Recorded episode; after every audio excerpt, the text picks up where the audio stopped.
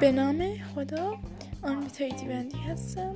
اولین پادکست در مورد اشعار مولانا و